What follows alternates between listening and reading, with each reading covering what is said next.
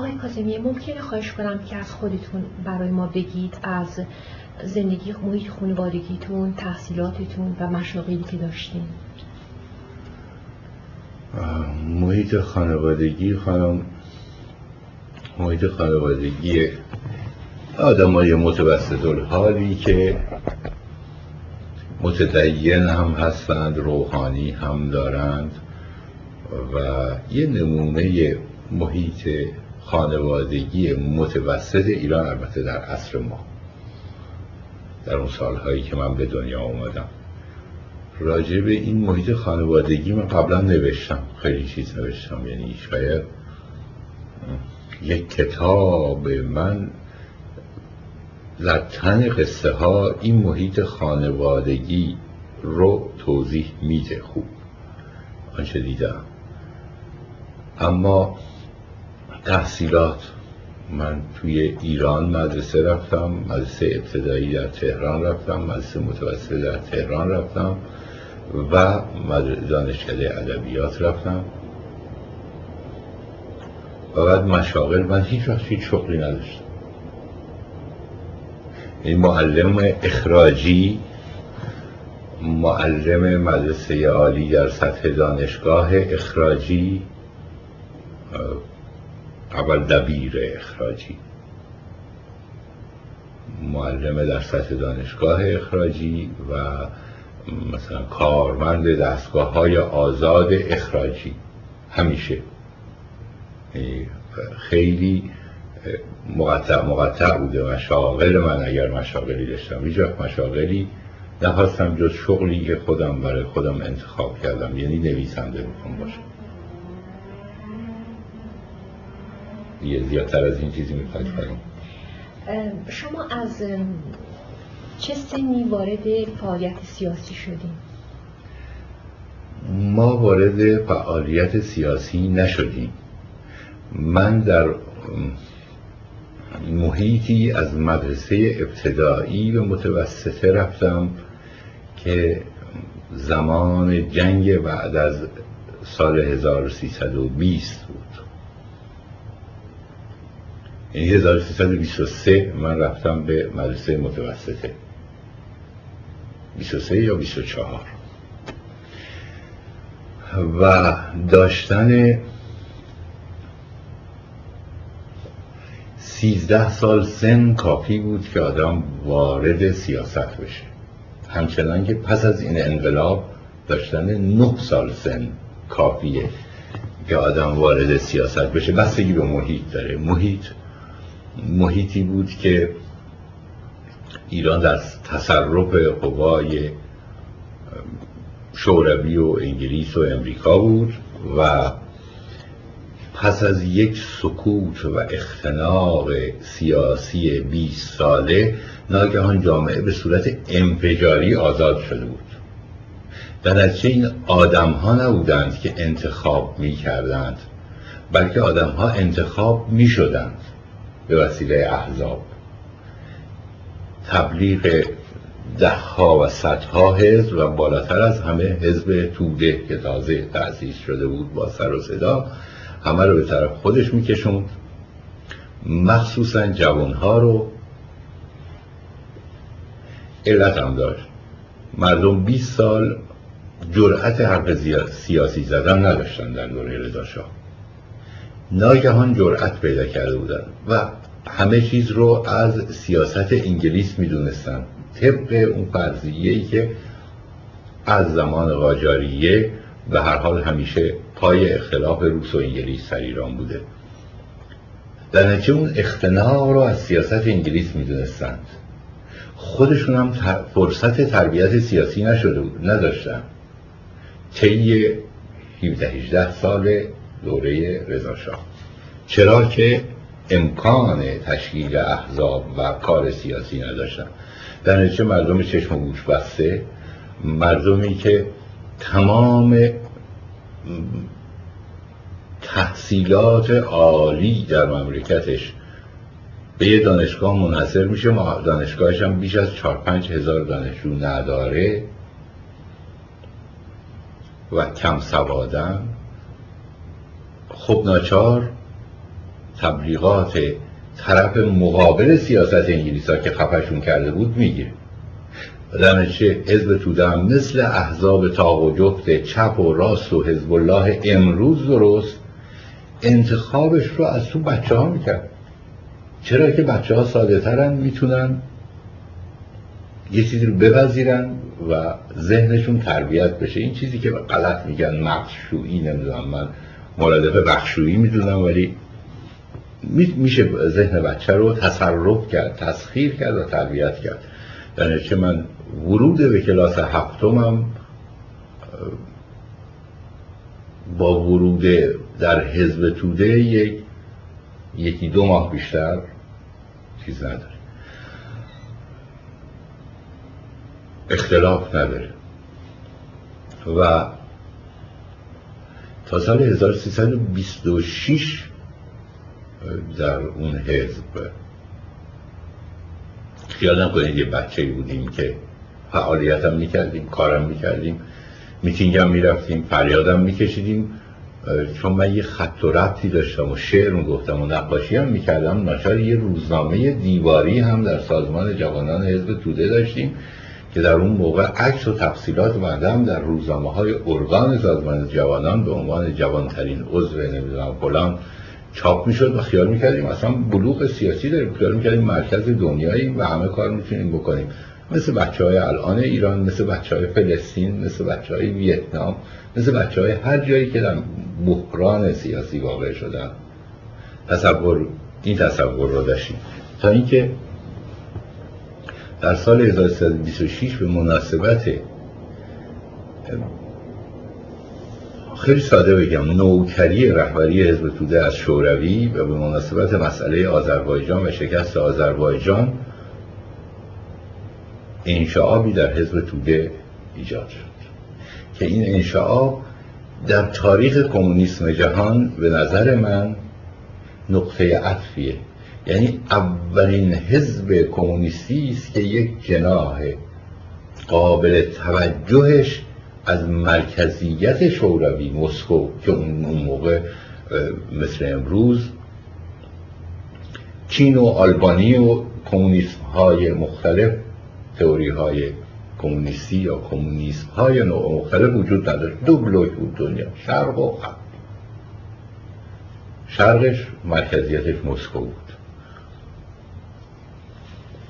که ما باور می‌کردیم وقتی که آقای احسان تبری جزوهی منتشر می‌کرد تحت عنوان میهم پرستی و در اون ترم استالینی رو که بعدها ما فهمیدیم عینا توصیف استالینه که میهم پرست کسی است که در هر نقطه دنیا منافع مرکز ستاد زحمتکشان جهان یعنی مسکو رو به منافع ملی خودش توضیح ترجیح بده ما خیال می‌کردیم میهم پرستیم و باید منافع مسکو رو ترجیح بدیم. چرا که ستاد زحمتکشان جهانه و علیه استعمار و استثمار باید با او متحد باشیم حل بشیم ادغام بشیم. اما این انشعاب واقع شد. خلیل ملکی اسمش برده میشه متهم و مجرم اصلیش اوه که از بنیانگذاران حزب توده در زمان رضا شاه و از 53 نفری که با دکتر ایرانی رفتن به زندان. پس از او بود که یوگسلاوی یعنی یک سال پس از انشعاب ایران یوگسلاوی اولین نیروی سیاسی بود که از مسکو جدا شد. اما من خیال می‌کنید که تفکر می‌کردم برای اینکه جدا بشم. نه منصفانه نه الان بگم همیشه. یعنی از وقتی که احساس کردیم بلوغ سنی و سیاسی یک کمی به وجود اومده درمون این قضیه رو فهمیدیم. نه هر کس یه رابطه و واسطه ای داشت با حزب. من معلمینم. نزدیکترین آدم هایی بودن که با هم حوزه تشکیل می‌دادیم با هم به پیکنیک می‌رفتیم با هم دیگه به گردش می‌رفتیم با هم رفیق شده بودیم و با هم تو حزب توده بودیم. اینا جزء انشابی ها بودن. ناچار استدلال اینا در ما که بچه بودیم حالا دیگه شده بودم 16 ساله. 15 16 ساله. مؤثر شد و ما جزء انشعابیون از حزب توده بودیم که اگر مبارزه ای با حزب توده شده در ایران بگیر و ببنده و کشت و کشتارا نبوده. مبارزه بوده که انشعابیون کردن. با فکر کمونیسم مسکوی که من این جهت مبارزه رو همیشه همیشه ادامه دادم. این از شروع کار سیاسی. بعد از یکی دو سال سکوت و حمله شدید رادیو مسکو به انشعابیون و حزب توده که قدرت خودش رو پس از یه دوره بحران پس از انشعاب جمع و جور کرد کتک زدن های انشعابیون در کوچه و پس کوچه شروع شد و انشعابیون ناچار به سکوت شدند. بله. ربودن ها کتک زدن ها و تهدیدها و ارعاب ها شروع شد.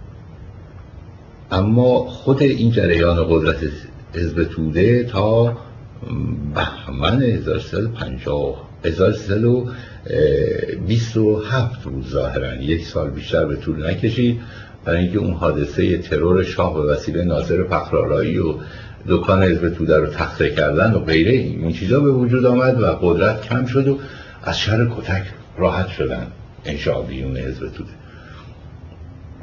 و بعدش به فاصله یک سال و نیم دو سال مسئله نفت و برخواستن دکتر مصدق بود که انشابیون این رو به عنوان مسئله ملی تلقی کردند. ملکی دعوت کرد انشابیون رو و گفت که ما بایستی که وقتی از اون انترنسیونالیسم گریختیم به یک مسئله ملی واقعی ضد استعماری یا ضد استثماری بپیوندیم. و یه هسته متفکری در داخل این نهضت ملی به طرفداری مصدق درست شد با روزنامه هاش و غیره و غیره که خب اگر حزب توده می‌گفت بایستی که ایران در سیاست خارجیش موازنه مثبت داشته باشه. یعنی اگر امتیاز نفت انگلیس رو جنوب رو به انگلیس داده و امتیاز نفت شمال رو هم به روس بده که توازن برقرار بشه. ما موافق این بودیم که بایستی که به اون ندهد و این یکی هم ملی بشه. مسئله ملی برداشت ما این بود. که در دور مصدق به صورت گروه و حزب و اینها فعالیت کردیم تا سال سی و دو که من در سال اول دانشگاه بودم که اولین مزه تو توقیف رسمی به نظامی و این حرفا رو چشیدم بخش شما توی منی حزب زحمت کشون بودیم بعد با نیروی سوم بعد بله. با نیروی سوم. و بعد سکوت و سکوت و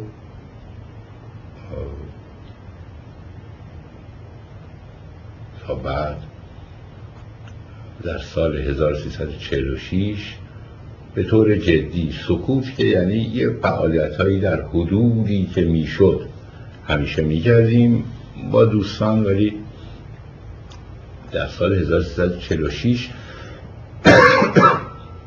به مناسبتی فکر کردیم که به عنوان نویسنده دیگه دیگه به عنوان نویسنده معروف شده بودم اون بچه شاعر یا نقاش نبود چه چیزی از شما منتشر شده بود از بنده یک کتاب ولی قصه های مختلف و مقاله های تحقیقی مختلف. یک کتاب که قصه های کوچه دل بخواه هست اون موقع منتشر شده.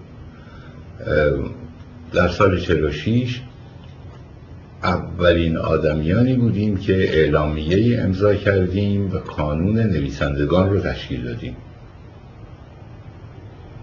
و تعداد نویسندگانی که به این قانون پیوستند به 80 90 نفر رسید نویسندگان و شعرهای جوان کم کم دستگاه خطر رو حس کرد و یه بیگه رو به بند محکم و تخته شد و تعطیل شد.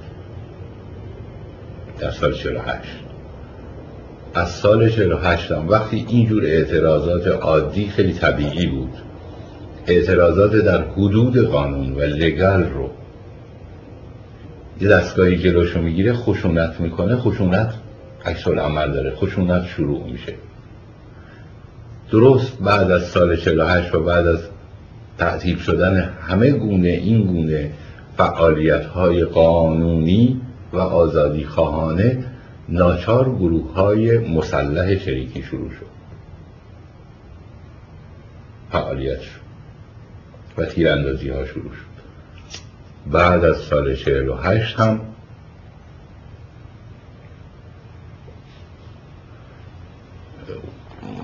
در حدود قانون ما می‌دونستیم که کاری نمیشه کرد در نتیجه در حدود قانون ساکت بودیم. اما ناچار بی فعالیت نبود هر کس که دعوی آزادی خواهی داشت تا سال پنجاه و شیش خرداد ماه 1356 که باز منهای یک نفر همون سه چهار نفر اولیه ممکن اسمشون بله.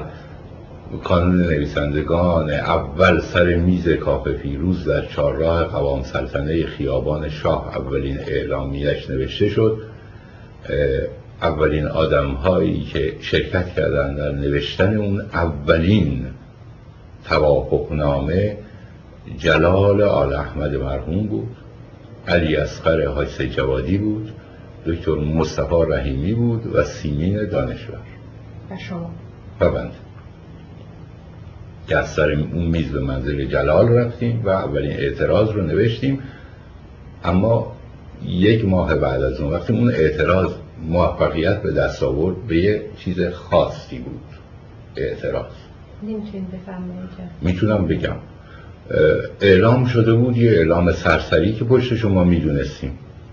کسانی که صلاحیت نداشتند حتی راجع به نویسندگی ایران و شعر ایران اظهار نظر کنن اعلام کرده بودن رفته بودن زیر چتر حمایت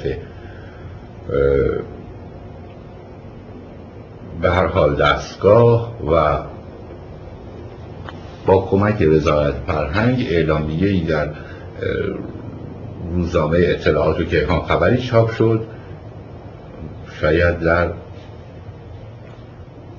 دیماه بود. دیماه 1346 اعلانی منتشر شد که وزارت فرهنگ و هنر زیر نظر شهبانوی هنرپرور ایران در سال در اسفند ماه 16 اسفند ماه کنگره ای از نویسندگان و شعرهای ایران تشکیل خواهد داد و دعوت خواهد کرد. این کنگره نویسندگان ما یادمون بود چیه؟ موقعی که حزب توده بود در سال 1124 با کمک خانه وکس اولین کنگره نویسندگان ایران تشکیل شد. یعنی با کمک روسا. و البته همه نویسندگان و شعرهای غیر از کمونیست هم در شرکت کردن. کتابی هم به نام کتاب کنگره نویسندگان موجوده. درست با همون اسم چون همه چی رو سعی می‌کردن ادای ترمای مارکسیستی رو در بیارن. آدم های توهی مغز. در دستگاهی که فاقد یک ایدئولوژی خاص بود تکنیک های صاحبان اون ایدئولوژی رو به کار می بردن اینن کنگره نویسندگان ایران خواستن تشکیل بدن. ما سر میز کاپ پیروز فرداش هفته یه بار هم دیگر می‌دیدیم یه جمعی. گفتیم با این چه کنیم؟ یه اعلامیه نوشتیم خیلی ساده. که ما نویسندگان و شعرای ایرانی با هر نوع هنری که تکلیفش رو حکومت بخوا... حکومت ها بخوان معین کنن مخالفت خودمون اعلام می‌کنیم چون هنر در ذات هنر آزادی هست و هنر باید آزادانه بباله. همین.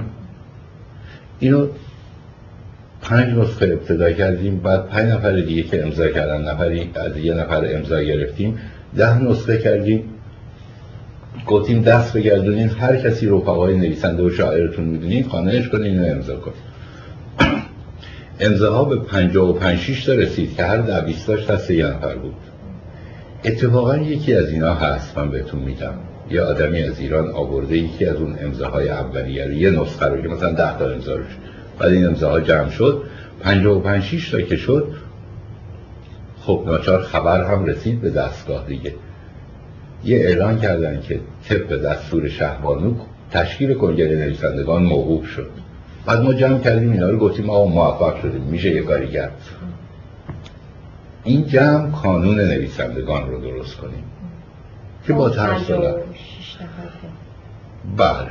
56 هفت نفر به 90 نفر هم رسید امضاها.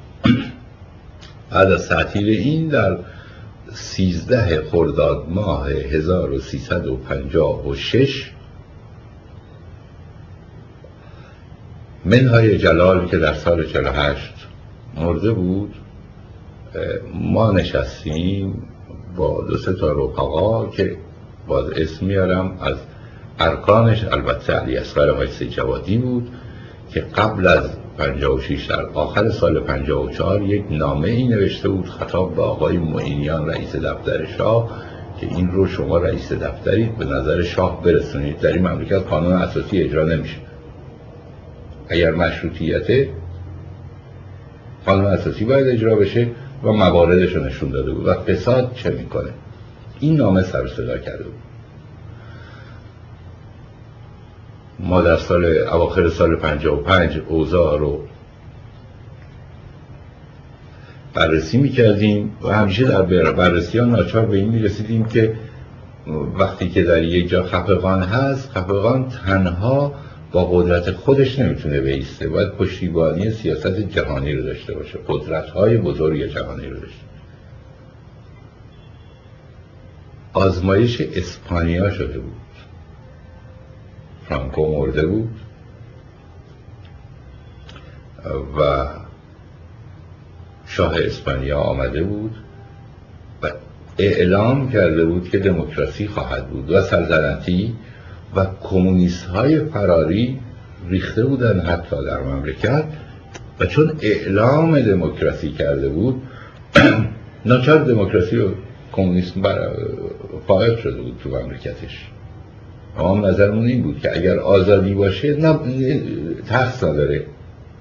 نه جریانات کمونیستی نه فاشیستی. برای اینکه خود مردم تکلیف خودشون هایم ما هر شب تقریبا میشستیم و غذایای اسپانیا رو تعقیب می‌کردیم. تا گفتیم از یه جایی شروع کنیم. این بار دو نفر اعلامیه اول کانون نویسندگان رو که با چهل امضا در اومد نوشتیم. اما در کی در اواخر بهمن اواسط بهمن ماه 1355 تا خرداد ماه کوشش کردیم که چهل نفر جرأت کنن امضا کنن. چون وحشت انقدر بود کسی جرأت نمی‌کرد. موقع انتشارش هم ادهی ترسیدن که منتشر کنیم به صورت نامه ای بود. به آقای هویدا گفتیم از اینجا شروع کنیم. ببینیم که واقعا این فضای حقوق بشری که جهان رو گرفته یه گوشش شامل حال ما هم میشه یا نه؟ این حقوق بشر از ما هم دفاع خواهد کرد یا نه؟ باید انفام کنیم. تلنگری بزنیم. به صورت تلنگر اعلامیه رو خطاب با آقای هویدا نوشتیم. البته آقای هویدا هم با همه دست داده بود. کارهای مختلف سمینار آزادی قلم تشکیل داده بود. در حالی که من یه نفر که زیاد خودم آدم خیلی خطرناکی نمی‌دونستم از هشت کتابم پنج داشت در توقیف سانسور یعنی گفتم سمینار آزادی قلم. ناچار ما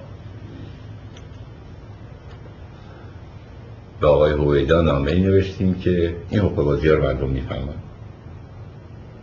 و روزی که این نامه رو می‌خواستیم منتشر کنیم ادهی حق داشتن که فکر کنن عاقبتش چی میشه. خب با پست سفارشی برای آقای هویدا فرستادیم.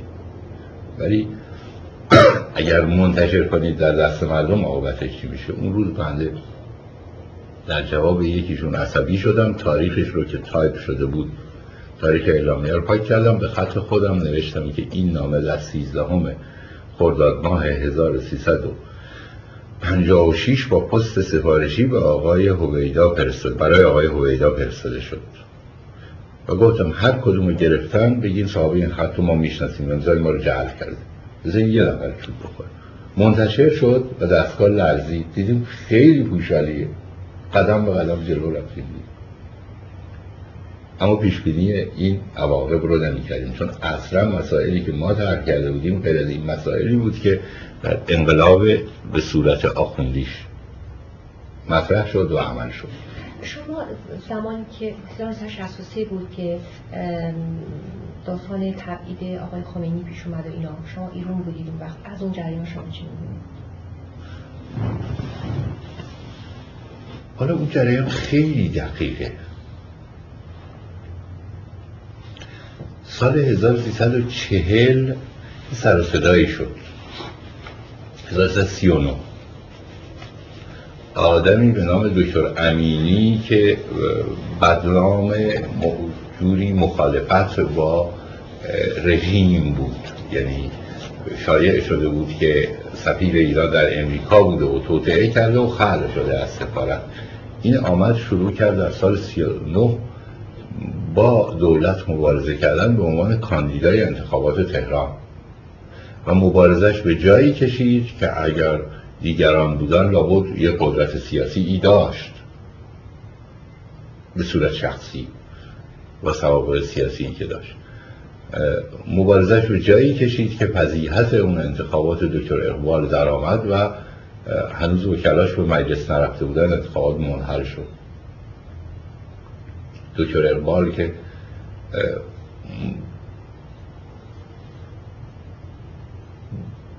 خیلی خیلی مدت نمی‌دونم دقیقا ولی قبل از آقای هویدا و 13 سال نخست وزیری بود. ولی دوره نخست وزیریش خیلی طولانی بود. آقا افتاد و شریف امامی آمد نخست وزیر شد. و انتخابات بعدی رو کرد. اون هم با مبارزه همین گروهی که دکتر امینی تشکیل داده بود به صورت جدیتر. اون حکومت هم افتاد. البته اونجا ما در شیطنت خودمون بودیم. یعنی اعتصاب معلمین و اعتصاب دانشگاه رو ما و دوستان ما ارگانیزه کرده بودیم. اینو نمی‌تونم انکار کنم. اعتصاب معلمین که مستقیم و یه آدمی به نام دکتر خانعلی کشته شد و دولت عوض شد و دکتر امینی آمد و خب یه جوری سلای آزادی داد. قدرت سازمان امنیت رو انصافا کم کرد. مبارزه با فساد رو در حدی که می‌شد کرد. عرض می شود که یه سر و صدایی کرد ولی در محدوده امکانات باقی موند و محکوم بود به خفه شدن و اینکه فساد بیش از اون بود که به اون صورت بشه باش مبارزه کرد. اون مجلس رو بحث و یه کارایی در اون دوره شد. از جمله اصلاحات ارزی می‌گفتن روحانیت قوم با اصلاحات ارزی مخالفه. همین نخست وزیر اصلاحات ارزی را قوم چون از مسلمونی بود و به هر حال با آخونده سر و کار داشت با همین آقای خمینی و غیره و غیره. مذاکره کرد. آیت الله بروجردی مرده بود. مرکزیتی نداشت. مرجعیت شیعه ناچار با هفتش نفر باید مذاکره می‌کرد. آقای شریعت مداری گل پاگیوانی غیره غیره. از جمله با آقای خمینی که یکی از اون هفتش نفر بود. مذاکراتی کردند و اینها ساکت شدن اصلاحات ارزی رو هیچ اعتراضی نکردن اما آقای علم آمد نخست وزیر شد. بعد از اینکه دکتر امینی رو تقریبا با آبروریزی دیگه کنارش گذاشتن تعارف نکنیم و بلافاصله در زندان ها باز شد. روزنامه ها همونایی که دیروز می نوشتن دزدان بزرگ رو گرفتن به عنوان وطن پرستان بزرگ معرفی کردن و غیره. آقای علم یه کاری کرد که واقعا نقطه عطف تاریخی ایران. یعنی آقای علم گفت که آقا ما از عوامل ساقط شده حزب توده در قدرت ها استفاده کنیم. در کابینه آقای علم سه تا چهار تا تودهی ثابت شده ثابت شده اخلاقی اون چیزی که بگیم رته بهش. حضور داشتن. نه یکیش دکتر باهری. یکیش آدم مرموزی که بین حزب توده و می‌گفتند که یه پاش تو سفارت انگلیس یه پاش تو حزب توده جهانگیر تفضلی. اینها آمدند و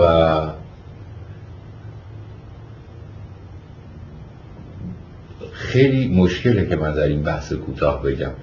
یه آدمی که ساقط شده شکست خورده در یه چیزی به هر حال یه آدم روانشناس روانشناس اجتماعی باید اینو برسه دیگه. به هر حال یه روزی یه جوری خداگاه یا ناخداگاه می‌خواد از گذشته خودش یا از آنچه که هست وادارش کرده به این چیز انتقام بگیره. اینا شروع کردن تاخت و تاز. ناچار یه سید جوشی هم که به نام خمینی توی قوم نشسته بود اونم شروع کرد حمله کردن. دو طرف در مقابل هم واقع شدن. این آدمی که ساکت بود اینا آمدند به کلی زیر دین و ایمون زدند و اینها توهین کردن توهین شد به روحانیت. که اونو به جاش خواهم بود وقتی توهین شد بهانه به دست اینها آمد. وقتی خمینی حرکت کرد خب آدمایی مثل شریعت مدار اینا به ازش پشتیبانی کردن. یعنی همه روحانی. ناچار مردم ریختن تو خیابون ها و ناچار حکومت خواست قاطعیت نشون بده. گفته شد دست چهار هزار نفر در تهران کشته شد. و سر خوابی و خمینی رو بردند به زندان اشرت آباد. من یادم هست که یک صبحی پا شدم گفتن معجزه شده. این در یه جامعه ای که اجازه ندادند که آزاد باشه و مردم تربیت سیاسی پیدا کنن ناچار معجزه میشه. یعنی این برتر عکس آقا رو در ماه می‌بینم. نمی‌دونم ریشش چند تا مو داشته که لای سوره بقره تمام قرآن های ایران می‌بینن مردم منتظر معجزه معجزه شد در اشرت آباد. آقا را از زندان در آوردن معجزه به این صورت بود اصلا همه باور می‌کردن. هیچ دلیلی نداره که باور نکنن. یعنی علم نشون میده که باورشون منطقیه مسخره هم نیست. گفتند که آقا زندان بود از سر اتاقهایی که به حال اونجا قصر اشرت آباد قاجاری است دیگه. خونه های کوچیک کوچیک توشه. در یکی از این خونه کوچولوها زندانی بوده. درش هم قبر سربازان دورش می‌کردن.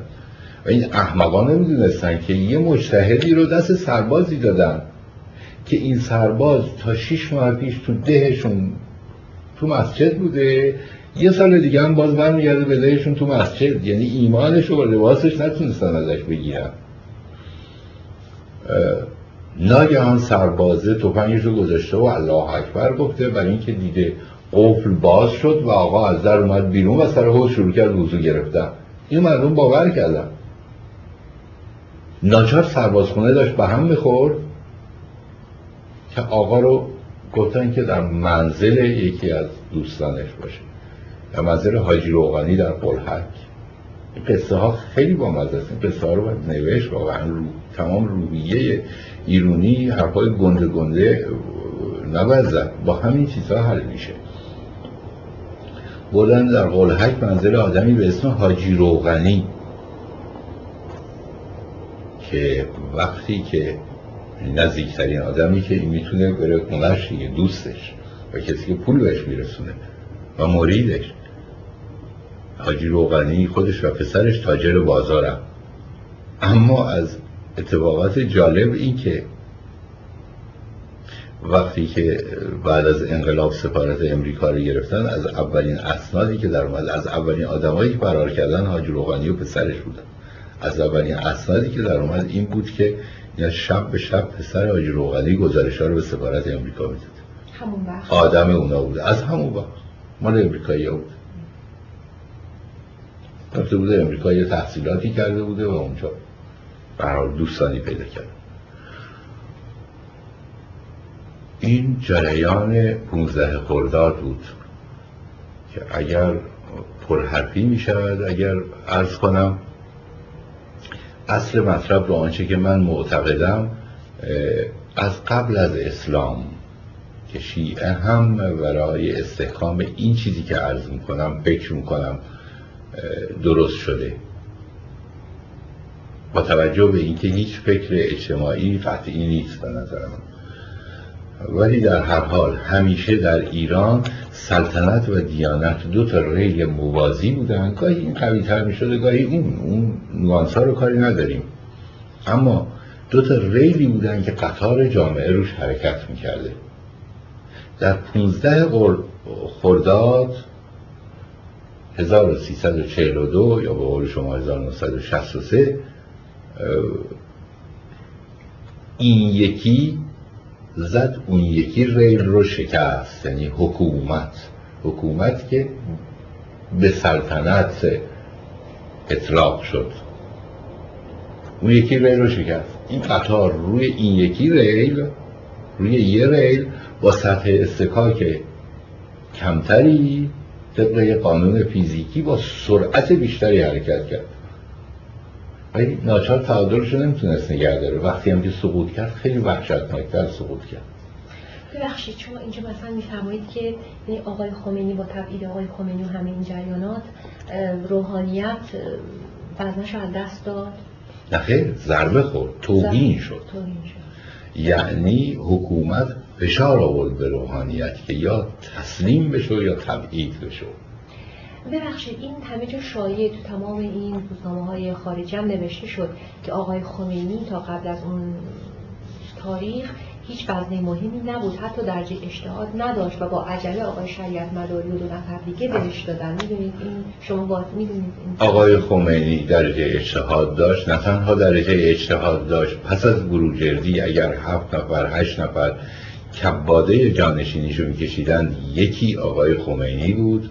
علاوه بر اینکه در درجه اجتهاد داشت چیزی هم بیش داشت به بعضی روحانیون یعنی که حکمت اسلامی فلسفه می‌دونست که سایرین کمتر نزدیکش میشن و خوبم می‌دونست.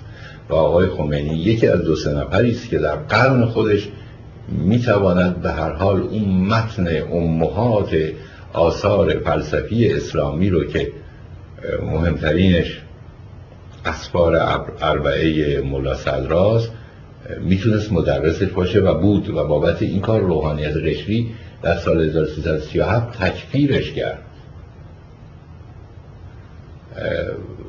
نه اینطوری که میگن درست نیست. آخوند بسیار محکم، محکمی بود و آخوند بسیار مهمی هم بود. خب بر هر کسی در جوانیش بر جوان بوده پشت سر آیت الله کاشانی هم وایساده نماز خونده. ولی این یه رابطه ای با اداییان اسلام معروف همیشه داشت. در اون زمینه هم رشد کرد. حرفایی هم که می‌زد انقدر قشری نبود. درسته. ولایت فقیه و اینا رو منتشر کرده بود ولی مردم به حرفش گوش کردن نه سواد کارشو داشت. درست خطیب خوبی نیست. هیچ وقت نبوده. یعنی کسی که اولین بار در سال 1343 از روشنفکرا وصف کرده و تمجیدش کرده. باز آل احمد یک روحانی زاده است یک مجتهد زاده دیگر. اما وقتی که سخنرانیش رو که به مناسبت اون سخنرانی گرفتنش و تبدیلش کردن سخنرانی خمینی رو این آدمی که با تمجید از روحانیت صحبت می‌کنه وقتی این سخنرانی رو نقل می‌کنه در کتابش به نام روشنفکران کارنامه روشنفکران. وسط سخنرانی می نویسه بقیهش آخوندی بود نقل نکردم اونجا می نویسه که اصلا خطیب خوبی نیست. اصلا خطیب خوبی نیست. اما این دلیل نیست که سواد کار خودش رو نداشته باشه. حالا تمام اون سواد چی هست راجع کیفیتش بحث نداریم با ولی سواد کار خودش رو داره. و مجتهدم بوده. مجتهدم بوده به طور قطع و مسلم. و مجتهد تراز اولم بوده به طور قطع و مسلم. یعنی مدرس بزرگ حوزه علمیه قوم خانم در اون موقع. اینا دیگه بعد بازی سیاسیه. بله باش مخالفیم ولی سواد کار خودشو داره. همچنان هیتلر هم سواد خود کار خودشو داشت موسولینی هم داشت نرو هم نرو هم داشت. بعد شما اول فرمودین که ما این اعلامیه رو منتشر کردیم ولی هیچ منتظر یک همچین نتیجه ای نبودیم خانم ببینید هی وسط کار این شاخون شاخ پریدیم به کلیات پرداختیم. اگه اون خط رو می‌رفتیم بعد سوالای بعدی رو می‌کردیم یه خورده قول شما امروزی ها متودیک تر می‌شد. شاید. عرض شود که اعلامیه اعلامیه اگر منظورتون اعلامیه 1357 خرداد 1356 ببخشید. از کانون نویسندگان با امضای چهل نویسنده و شاعر باشه بعد از اون اعلامیه گوشه کنار کسانی که مشاغلی داشتن در اداره ای وزارت خونه ای بودن معمور سواکش آمد و یه تهدیدکی کرد که مواظب کار خودتون باشین. ولی نه. دستگاه متاسفانه و عکس زرورق های ظاهرش انقدر پوشالی بود که پس از اون هر دیوار پولادینی رو که ما چاقوی ساده گذاشتیم فکر کنیم ببینیم میشه زخمی زد دیدیم مثل پنیر فرو رفت رفت جلو. خیلی پوشالی بود دستگاه. دستگاه خودش ریخت. واقعا مردم باور نمی‌کردن که میریزه. خیلی خیلی شل.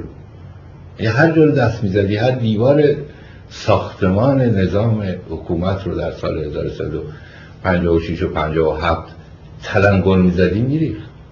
ظاهرش ظاهر بتون و پولاد. در می‌رفتن همه. هر حمله که می‌شد از جلو حمله در می‌رفت. تمام مسئولین بزرگ با همه مدال ها و نشانهاشون با تمام لباس های رسمیشون و با تمام زر و و با تمام سوء استفاده ای که از قدرتشون می‌کردن از آنچه که داشتن دفاع نمی‌کردن قرار می‌کردن. هیچ ایمان نبود. یعنی هیچ نوع ایمانی رژیم نتونسته بود در عوامل خودش ایجاد بکنه. به نظر من گرفتاری رژیم این بود. ببینید خب انقلاب با همین اعلامی ها ظاهرا شروع شد دیگه.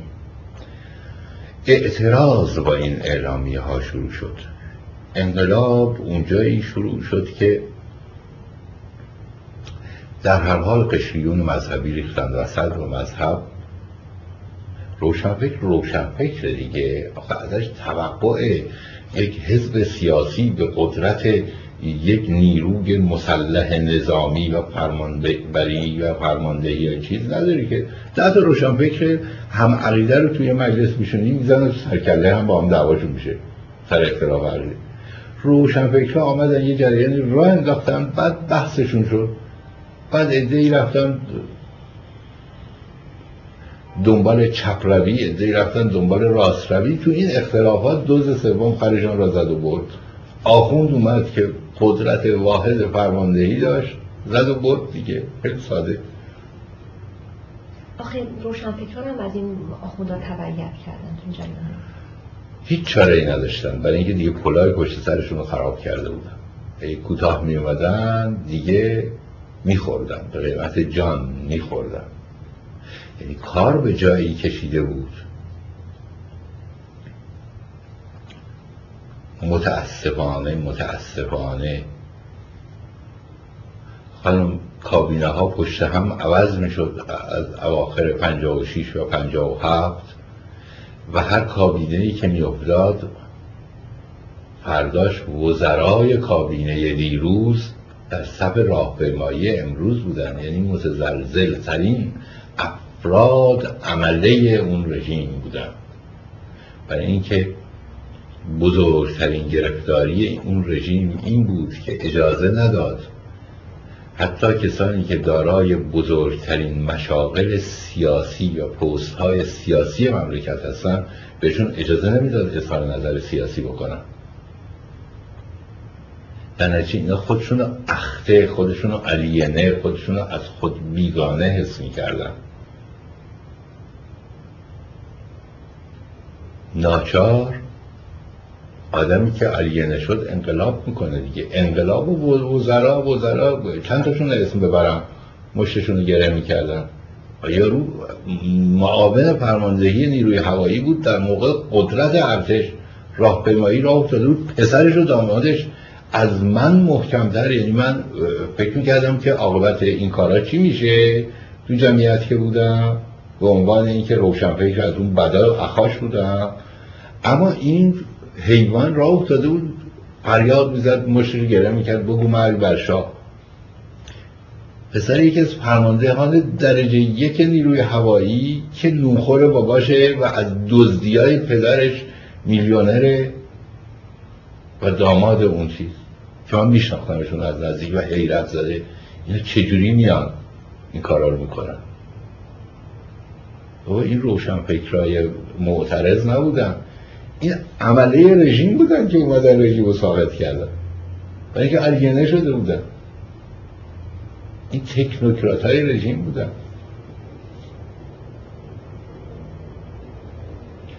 ولی آقای کازمی شما که تو تمامی راه پیمایت شرکت داشتیم و متوجه شده و یعنی که همه میگن یک نظم فوق العاده داشت و اصلا به کلی در ولی ایرانی سابقه بود اونجور تظاهرات رو تشکیل بدن و اون عظمت و اینقدر روح همکاری بین مردم باشه اینو کی ارگانیزه می‌کرد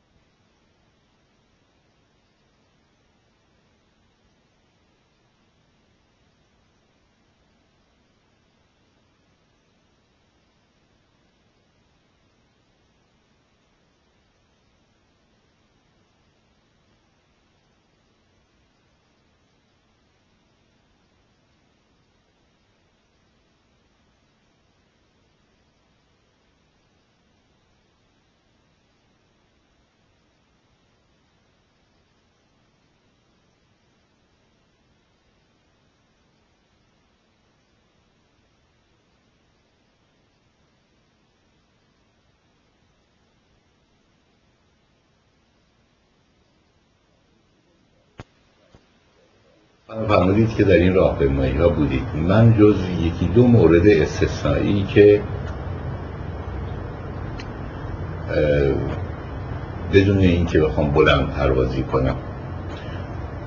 یکی دو مورد استثنایی که مثلا در روز تاسوعا آشورا معروفی که خمینی خمینی شد تاسوعاش من تو زندان بودم شب آشورا در آمدم اینجوری اضطرارا نبودم از سال 1323 تا وقتی که آمدم دو سال و نیم پیش به اروپا هر راه مایی و هر تظاهراتی در تهران ایران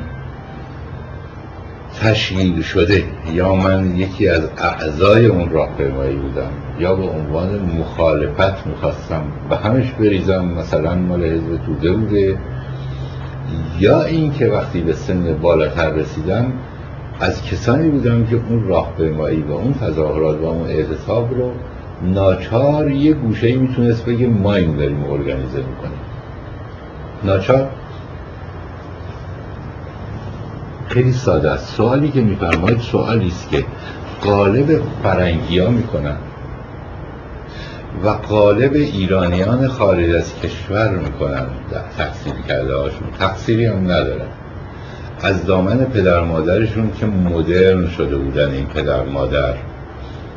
ناچار از مدرن شدن هم اون چیز رو کم کم فراموش کرده بودن. اون پیوستگی رسوم دینی رو فراموش کرده بودن و آداب فرنگی وارد زندگیشون شده بود. از آغوش یه همچی پدر مادری آمدن تو فرنگ در هیچ ارتباطی با فرهنگ ملت خودشون نداشتن. یا مدیران جامعه هم بودند در این اواخر و همین مناسبت باشید یعنی یک سره تمام تکنوکرات ها و روشنفکرانی که با سیستم کار می‌کردن نه روشنفکرانی که با انقلاب کار کردن. گناه اوناست. چون جایی رو می‌خواستن اداره کنن که بلد نبودن چجوری باید ادارش نمی‌دونستن با مردم چجوری برخورد کنن. نمی‌دونستن سنت های مردم چیه. نمی‌دونستن که چجوری مردم رو میشه به مشارکت در کار دعوت کرد. یه چنین آدمیانی حق دارن سوال کنن که چه کسی؟ لیبی قذافی قذافی اگه بیل زنه با باخچه خونه خودشون بیل بزنه. دستگاه خودش رو ارگانیزه کنه. نه خانم خود مردم ارگانیزه می‌کردن. یعنی دست کم مدت هزار سال و دست پر بیش از 300 سال از زمان صفویه که ازاداری های ارگانیزه با شد در ایران. روحانیت فن اصلیش ارگانیزه کردن مردم بوده. چگونه یک جنازه آدمی رو بلند بکنیم و این جمعیت به صورت ارگانیزه برن تا روی انگشت مردم این جنازه بره؟ چگونه یک عروسی ای بگیریم از اونی که چراغ زنبوری رو تلمبه می‌زنه تا اونی که شام رو میپزه با یه رشته ای به هم وصل چجوری یک مجلس روزخانه بزرگ رو اداره کنیم؟ چجوری یک تولدی رو مثل تولد امام زمان جشن بگیریم در همه شهرها و همه دهات و به هم پیوسته باشیم؟ چجوری دسته های سینه زنی راه بندازیم که شهرها زیر پای مردم و سرودهای خوش آهنگ مردم که تو دسته سینه زنیان بلرزه. 350 سال مسجد داره ملت ایران ارگانیزه می‌کنه. چجوری انقلاب ارگانیزه کرد؟ همون جوری. خیلی ساده. یکی این بود. یکی هم جهت روشنفکرانی بود که بنده در کنار اونا قدم می‌زدم می‌گفتیم سازمان برنامه باید حالا بیاد در تظاهرات. دعوت رو می‌کردیم. دو تا سخنرانی و غیره سازمان برنامه یک پارچه می‌شد میامد خب خود تشکیلات سازمان برنامه تشکیلات خودش رو میآورد تو راهپیمایی و می‌برد. یک عده کوچکی از فداییان اسلام یک تعداد کوچکی که در تهران از 150 نفر بیشتر نبودند. من از اینها فیلم و عکس و نوار صدا دارم. به نام مجاهدین خلق. نخیر یک عده ای از فدایان اسلام و یک عده از مجاهدین خلق که 150 نفر بیشتر نبودند. و یک عده ای که از 150 نفر بیشتر نبودند شریک های فدایی خلق بودن تو جمعیت. اما اگر در راه مایی ها بوده باشید این 150 60 نفر در یک حوزه هزار دو هزار نفری پخش می شدن شعارهای خودشون رو خیلی منظم می‌دادن برای اینکه می‌خواستن این هزار نفر رو تحت تاثیر قرار بدن از تو سربازگیری کنن. اما به هر حال تا راهپیمایی رو تا دو میلیون نفر نوشتن دیگه آخه هزار نفر تو دو, دو, دو میلیون نفر چجوری؟ این 150 نفر این هزار نفر می‌تونستن ارگانیزه کنن. اما بقیهش هرچی حزب بود توی مملکت بستن. 180 هزار حزب بود به نام مسجد. که نمی‌تونستن ببندن. مردم رفتن تو اون مسجدها به جای کلوپ حزبا ارگانیزه شدن. اونا هم سنتش حداقل 350 سال سنت ارگانیزه کردن جمعیت متحرک رو داشتن راه افتادن با نظم سینه زنی. تمام شعارهای انقلاب تمام سرودهای انقلاب به نواهای هنوز عرض می‌کنم با همه چیز دستاوردهاش مخالفم. ولی هنوز عرض می‌کنم قشنگترین آهنگ ها و ساده ترین سرود های عام فهم رو این انقلاب داشت. چون به آهنگ نوه های سینه زنی بود. یعنی تمام موسیقی ایرانی که وزارت و فرهنگ و هنر سعی می‌کرد زندش بکنه با آقای پهلوودش و همه دستگاهش تازه می‌رفتن روز خونا و تعذیر خونا رو می آوردن می‌گفتن اون تیکه زینب رو بخون. نوتش رو یادداشت می‌کردن. می‌گفتن گوشه ابو عطا. یعنی موسیقی ایرانی یعنی با فرهنگ ایرانی تکون خورده جمعیت. و هم با تکنوکراسی غربی دیگرن جلوشون نمیشه. اینکه یه ملته چطوری بود؟ مثلا اون سازمان برنامه مال خودش بود اومدن قاطی می‌شدن یا مثلا هر دسته هر دسته ای شعارهای خودش رو داشت و معرفی می‌کرد. من وزارت دارایی هم که آمدم با این جمعیت و این اتوبوس ها و این آدم ها و این شعارها و این عکس ها اون یکی من سازمان برنامه هم اومدم اون یکی من چی هم اومدم. هر کدوم معلوم بودن وقت توده مردم هم اون توده مردمی بودن که کاسب بودن. البته عامل اصلیش یادتون باشه که این دور شهری هایی بودند که این صنعت زدگی یه مقدار بیکاره در دور شهر ایران یعنی در, دور شهر تهران و شهرهای صنعتی ایران جمعآوری کرده بود که شطور مرغ بودن. اینا نه روستایی بودن نه کارگر بودن. انگل بودن. و این تعداد بسیار زیاد بود. این روزهای اولی که ما از اون شبهای شعر انسیتی گوته که باز مسئولیتش به گردن من شخص من راه انداختم. اون ده شب شعر. کار رو به دانشگاه ها کشیدیم. یه صدایی در آمد که یه بازی کرد سازمان امنیت در مقابل ما. گفتن که پدران و ما تو دانشگاه ها بچه ها تظاهرات می‌کردن. اصری یه مش شما به دست می اومدن می زدن و صبح تو روزنامه ها می می نوشتن که پدران و مادران بچه ها آمدن بچه هاشون تنبیه کردن بردن خونهشون. اینا این انگل های دور دور شهری بودن که با ده تومن پنج تومن چوب می‌دادن دستشون می‌گفتن بریم بچه ها رو بزنیم. اما به محض اینکه آخونده رفت گفت بابا این بچه های مسلمونن. این در تومن رو نگیریم و نزنیم. اونا چوباشون دست گرفتن شروع کردن دستور دهندگان خودشون رو زدن خیلی ساده بود. اینقدر کمپلیکشون و فرنگیه و ذهن فرنگیه. هیچ بد نیست ولی اینجوریه دیگه. ذهن فرنگی شماست که نمیپذیره تعجب می‌کنه. خیلی ساده بود. کاملا عواملش قابل بررسی و شناختن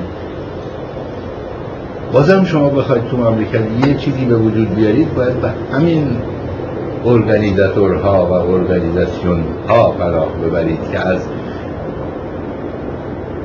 چند هزار سال فرهنگ توده مردم ایران برخواسته.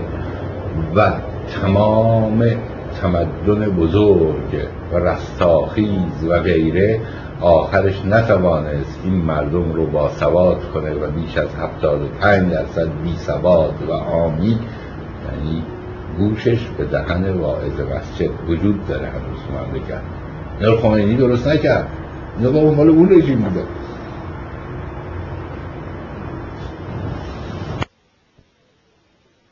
آقای کادمی شما راجع به ارگانیزاسیون این راهپیمایی ها فرمودید.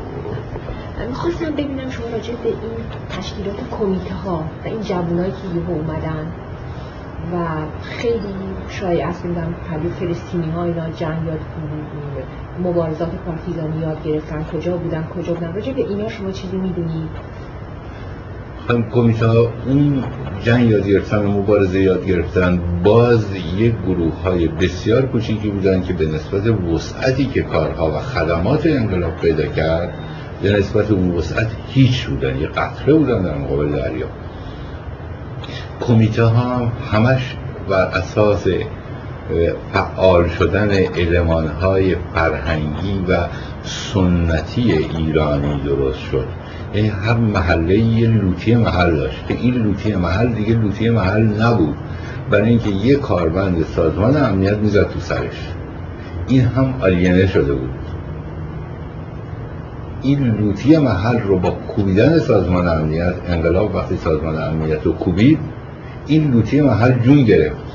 خواست مزد اون کسی که جونش داده بده. لوتی ها رو جمع کرد بچه ها رو جمع کرد به لوتیگری انداختن. چه بچه من و شما و اون و اون در خونه ها نفت پخش و چون مرکزی حزبی جایی هم نداشتن گفتن مسجد که متبرکه. اینا شد کمیته های محلی. خیلی ساده بود. واقعا خیلی ساده بود. یعنی همه اینا بودن. منتها انقدر تو سرشون زده بودن که اینا واقعا باید یه نه الیناسیون رو به معنای ترم مارکسیستی خودش که در برخورد با ابزار تولیده من هرگز نمیگم. مبناهای مختلفی دارد می شود داشته باشد علیه شدن یه انسان. وقتی علیه شد یه ممکنه که نمی‌دونم سرخورده میرسونه. این چیزی که توی فرنگی بهش میگیم بلزه بلزه میشه که هر کاری حاضر بکنه. این چیز خصوصیشه تاثیر منفیشه. تاثیر مثبتش اینه که یه عنصر انقلابی میشه. با یه تحریک کوچیک روی یک نوع از مراکز عصبیش یا احساسی و عاطفیش یک انقلابی خوب میشه. همه بچه لوتی های محل جمع شدن. دور لوتی محل که جون گرفته بود. شدن کمیته محل. چند تاشون می‌خواین من سراغ بدم؟ بنده رفتم توی منزل یه آدمی که در ایرانه و یه آدمیه که اگر از روشنفکران نیست که فعال سیاسی نیست به هیچ وجه. اما اگر راجع به فرهنگ ایران با کار تحصیلی بسیار خوبی که کرده در اروپا راجع به مسائل فرهنگی و روانشناسی اجتماعی بخوایم چند نفر رو انتخاب کنیم که بشینن رایزنی کنن راجع به مسائل فرهنگی. ایران یکیش من این آدم اسم می‌برم. در ایران اسم نمی‌برم. مشاغل فرهنگی هم داشته ها که ازش از تخصصش استفاده نمی شده اما منزل این آدم بده رفتم در یک گودی در کجاست؟ زیر صاحب قرانی بالای سلطنت آباد. عرض می شود که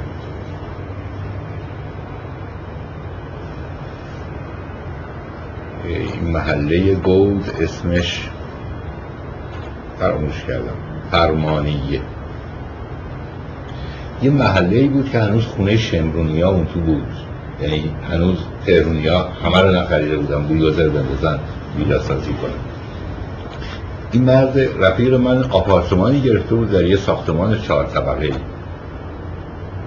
من رسیدم هنوز صدای خمینی خمینی تازه در آمده بود.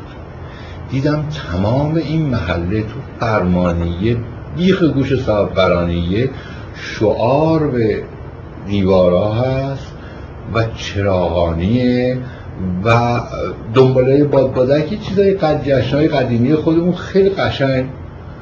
هرچی هر بچه دستش اومده کاغذ رنگی دنباله بادبادک درست کرده به دیواراش هستوندن و فلان. و سر کوچه دو تا جوان جلوی من گرفتن کی هستی؟ کجا داری میری؟ دو تا بچه 17 18 ساله.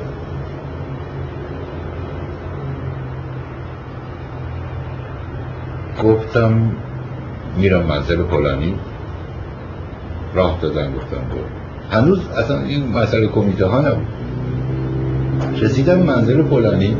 گفتم قضیه چیه؟ این محله شما بیخ گوش چیز به این قشنگی را افتاده. اینو باید توی پاچنار و پامنار و اینا ما می‌دیدیم. چون بنده با این چیزا آشنا هستم به اندازه کار. مدعی هم که آشنا هست گفت که این ما که به ما خونه اجاره داده طبقه پایین اوس قدرت کارش نجاری بوده. کار نجاری و ساختمان گرفته صاحب یه کارخونه نجاری با 80 تا کارگر. گفتم این اوس قدرت صدا کنید بالا من ببینم شام اونجا بودی. رفتن خواهش کردن اوس قدرت اومد بالا. گفتم خب یه لابو چیزای الکلی هم داشتن دیگه چند نفر مهمون اونجا بود. گفتم اینا رو جمع کنین لابد مسلمان نیست دیگه تو مسجد نورش دیدم نه گفتن نه بابا قدرت الان میاد یه ویسکی می‌خوره گرم میشه حرفاشو می‌زنه. آمد و آبجو خورد. گفتم اوس قدرت قضیه چیه؟ تو برای چی می‌خوام ببینم؟ برای خیلی سوالات ساده ازش کردم. برای چی را افتادی؟ گفت من یه دکون نجاری کوچولو داشتم. کار ساختمونی گرفت. حالا صاحب کارخونه نجاری هستم. مثل هر عمله ای که بنا شد و هر بنایی که معمار شد و هر معماری که مهندس شد در این چهار پنج سال اخیر. الحمدلله وضعم هم خوبه. هفتش از این ساختمون هم دارم که اجاره دادم. تو اینش هم نشستم. طبقه پایین 80 تا کارگرم داشتم. به کارگرام 80 تا کارگر از 20 روز پیش گفتم که مزدتون رو تمام میدم اضافه کارتون رو میدم. برید تو تظاهرات و شعار نویسی بیمه وجدانی لوتیگری هم می‌کنم خانوادهتون اگر کشته شدید. که می‌کنه ها از بیمه ها مطمئن تره بیمه لوتیگری اینا.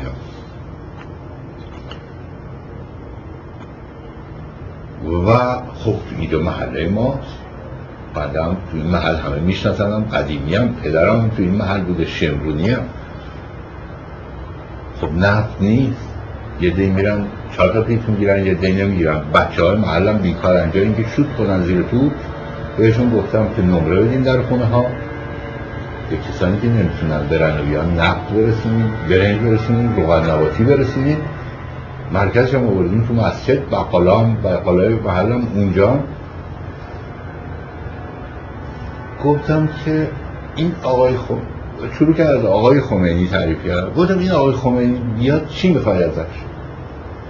گفت یکی این که نگه که سرهنگ ساواک بیاد به من بگه این درها رو بساز. بعد بیاد جلو کارگران من سرشکسته کنه پوشم بده. نذاره این کار بشه. و بعد بگه نمی‌خوام همشو پولشم نده. باید یه دسته دیگه درست کنیم و مجبور باشم. جلو کارگرام نفت باشم. یکی این که بذاره این یه پیاله آبجو رو ما با خیال راحت بخوریم. یعنی توقعی از آقای خمینی بود که یه پیاله آبجوش رو بخوره. و اون چیزی که علینه شده تحقیر شده این تحقیر از روش برداشته بشه. این تمام یه محله رو در زیر گوش سهرقرانیه ارگانیزه کرده بود و تاوانش رو می‌داد و پول خرج می‌کرد. اینجوری کمیته ها درست شد. شما مثلا همین مثل این دوستاری می‌زنیم که من از پنج سال یه هر پولدار شد که از این دکونه نجاری نمی‌دونم به یک چیزی شد خب این ظاهرا میگن که همون طبقه متوسطی است که شاه می‌خواست به وجود بیاره که وجود آورده بود که پشتیبان سرپرد شاه باشد. چطور شد که همه اینا برگشتن و بر ضد حکومت شاه قیام کردن؟ شما در این سوالتون دید کاملا مادی به معنای متریالیستی عرض کنم دید کاملا اسکناسی و پولی و پول خوردی داریم. متاسفم. طبقه متوسط طبقه متوسطی است که شخصیت طبقه متوسط داشته باشه. طبقه متوسط نیست که میگه من میرم رأی میدم باید رأی من خونده بشه. اونجا این طبقه متوسط به وجود اومده. ولی طبقه متوسط رو میگن پول داشته باش ولی شخصیت نداشته باش. انسان می‌خواد شخصیت داشته باشه. تو این انقلاب مردم دنبال شخصیت گم شدهشون گشتن. منتها چون ناشی بودن کورمال کورمال رفتن اون بقیه را که داشتن گم کردن. انسان های تحقیر شده بودن که رفع تحقیر و توهین می‌خواستن از خودشون بکنن. اینم معترضه بگم با اینکه خودم مخالفم با این شاخ و شاخ پریدن به این صورت ولی در سال 1353 بود که رژیم ایران شکست خورد نه در سال 1357 خانم. دویست نفر ببعی زبون نفهم رو فرستاده بودن تو مجلس نمایندگان ملت بودن. از این دویست نفر ده تا خر کمتر یا ده تا خر بیشتر به هیچ جا بر نمی‌خورد. اما پیدا بود که با چیز مشاورینی که احتمالا باید اون مشاورین از اون 46 هزار امریکایی باشن که میگن امریکایی ها آوردن. رژیمو خب چرا 46 هزار سالشون اون آوردین؟ همه کاراتون دادین دستشون که اینا بتونن ببرن تون یه دیگر بیارن. آخه همه جاش من حرف دارم. چرا ریشتون دادین دست اون که هر کاری هر برای بتونه به سرتون بیاره؟ تقصیر من نیست که تقصیر شماست که در قدرت بودید. حتما این مشاورین از اون 46 هزار تا بودن یا دیگران یا دیگران فشار آوردن. یه وکیل تهران مرد سقط شد رفت. گفتن این یه وکیل کمی یه انتخابات بکنین یه سنداجی بکنین. موقعی بود که هیچ سمینارهای مشارکت تشکیل میدارن بیماری رشد اقتصادی ایران عدم مشارکت مردمه. سازمان برنامه و سازمان های شاید سمینارهای شما یادتون باشه با حضور شاه با حضور ملکه با حضور نخست وزیر. و آخرش نمی‌دونستن چجوری مشارکت مردم رو جلب کنن. چیکار کنن که کارگر پارچه بافی که حقوق می‌گیره مزایا می‌گیره بیمه هست غیره غیره یه نخو پاره نکنه که سی, سی متر پارچه نخ زده بشه. بخوام بیزن دور. اینا نمی‌دونستن. چرا؟ یا می‌دونستن و نمی‌کردن؟ نمی‌دونستن. واقعا دست تکنیکرات هایی بود که نمی‌دونستن مملکت. در حال مذر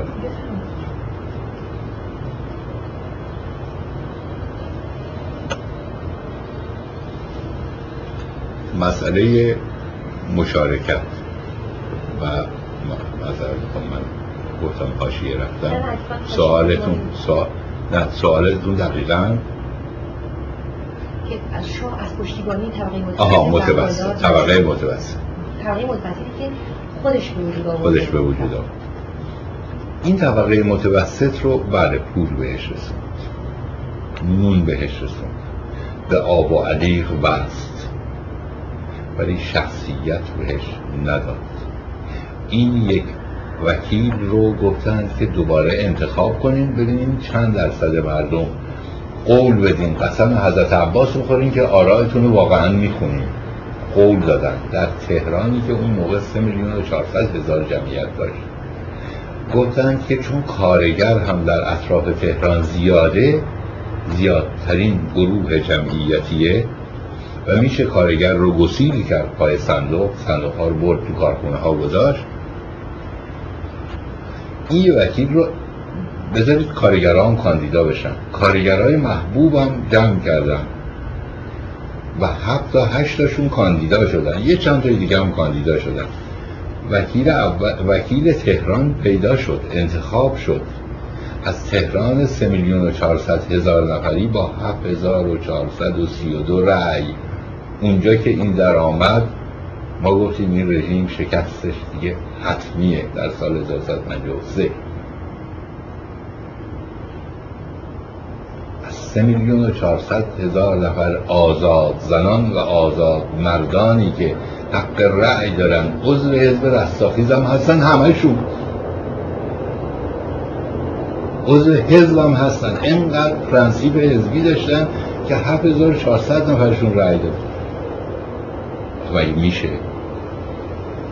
اینقدر بی ایمان کنن اینقدر مردم رو تحقیر کنن اینقدر در ناباوری باشن مردم که هرچی قسم بخورن بیان خودتون رأیتون بخونین بیان تا حالا نخوندین حالا نخواهید این طبقه متوسط طبقه متوسط از نظر شخصیت به نظر من. شخصیت سیاسی. طبقه متوسط میگه من حقوق سیاسی و اجتماعی خودم می‌خوام. طبقه متوسط زامن و حافظ دموکراسیه نه زامن و حافظ پول و مقاطع کاری. این طبقه متوسطی به وجود بود. آقای کازمی من سال خصوصی از شما داشتم. شما گفتین که وارد حزب توده شدید یعنی بچگی در اون 13 ساله بچه از نظر من. و همینجا عرفتون عرض کنم. ما حزب توده رو انتخاب نکردیم بلکه حزب توده ما رو انتخاب بله. و شما در یک خانواده متدینی هم فرمودین که متولد شدین و تربیت شدین و زندگی کردین. بله. چطور نمی‌تونم چطور جلب حزب توده شدین با وجود که اینقدر این این زدیتی که بین افکار کمونیستی و دین اسلام و تمام اینا. خانم شما جوانتر از این که هستید بودید. بود بودید؟ نمی‌دونم. دوره بلوغ فکری و جسمی خودتون یادتونه؟ دوروبرتون نگاه کنید. هر جوانی که به دوره بلوغ می‌خواد برسه اولین کشفی که می‌کنه این است که نظام خانوادگی که من توی زندگی می‌کنم نظام بدی و پدر مادرم آدمای نفهمیم این طبیعت جوان است که پدرکشی می‌کنه. شما هر حال نمونه های اساتیریش رو هم داریم دیگه اودیپ شهریار. بگذاریم از اینکه غرب ولایت ادیپ شهریار است و شرق و ایران سرزمین رستم پهلوان. اینجا پدرکشیه اونجا پسرکشیه اینجا اساتیرش واپس رونده است و اینجا نسل قدیم رو می‌زنه کنار و خودش سربلند. هر جوونی اینجوره در هر جای دنیا اینجوره اینم روانشناسی آدمی نشون داده. دچار اختلالاتی میشه که این تشبیهات رو می‌کنه. در شما قفلت نکنید از این واقعیت که بهترین مطربای ما بچه های آخونده بودن. و بهترین های ما بچه های ما بودن. برای اینکه این روزه و آوازه رو از تو دامن پدرش گوش کرده دیده مصرف دیگه هم داره. حالا با باباش مخالفه. بابام می‌خواد منو استثمار کنه من بالغ شدم بخوام برم تو اجتماع و این جلوی منو می‌گیره. میگه باید اجازه بگیرید الان چه در میرم. برای در رفتن صدای خوب دارم مطرب میشم. و شما یکی از مشهورترین آوازخانه های سنتی که خیلی در سطح یک زن دربار رونده احترامش می‌کردن ملوک خانم زرابی. روز خون پای سفره های زنانه بود خانم. ملوک خانم ملوک خانم روز خون بود دیگه. شما جوونین ما یادمون عرض می شود که اون حوزه عمل بود اما وقتی بچه آخونده بچه روحانیان گرفتار تعصبات قشریگری تربیتی پدر مادرشون شدن خواستن فرار کنن مثل شخص من یک پناهگاه داشتن که می‌گفت آزادی. از یوغ بندگی هر نوع بندگی اسمش بود حزب توده می‌رفتن تو. خیلی ساده. بهترین تودهی های ما بهترین بچه آخونده های ما بودن یا بدترین توده یا بدترین بچه آخونده هر که خانواده شما خیلی کش کش داشتین بسیار کتک ها خوردم من شبایی که حوزه می‌رفتم. روزایی که تو میتینگ می‌دیدن کتک ها می‌زدن و فکر می‌کردم که در ره آزادگی شمشیر میباید. شعار می‌دادیم دیگه شعار یادمون می‌دادم ما می‌دادیم می‌گفتم باید این کارا رو بکنیم. در راه خلق و فدا بشیم ما می‌رفتیم متا مادرمون کتک بچه بودیم می‌خواستن سرشب بیاریم تو خونه درسمون بخونیم حوزه حزبم بود. اونجا مدال به ما می‌دادن. تو خونه مدال نمی‌دادن به کسی که. می‌رفتیم شخصیت خودمون رو پیدا کنیم. الان هم شما تعجب نکنید. این بچه هایی که حزب اللهی یا مجاهدن 7 ساله همین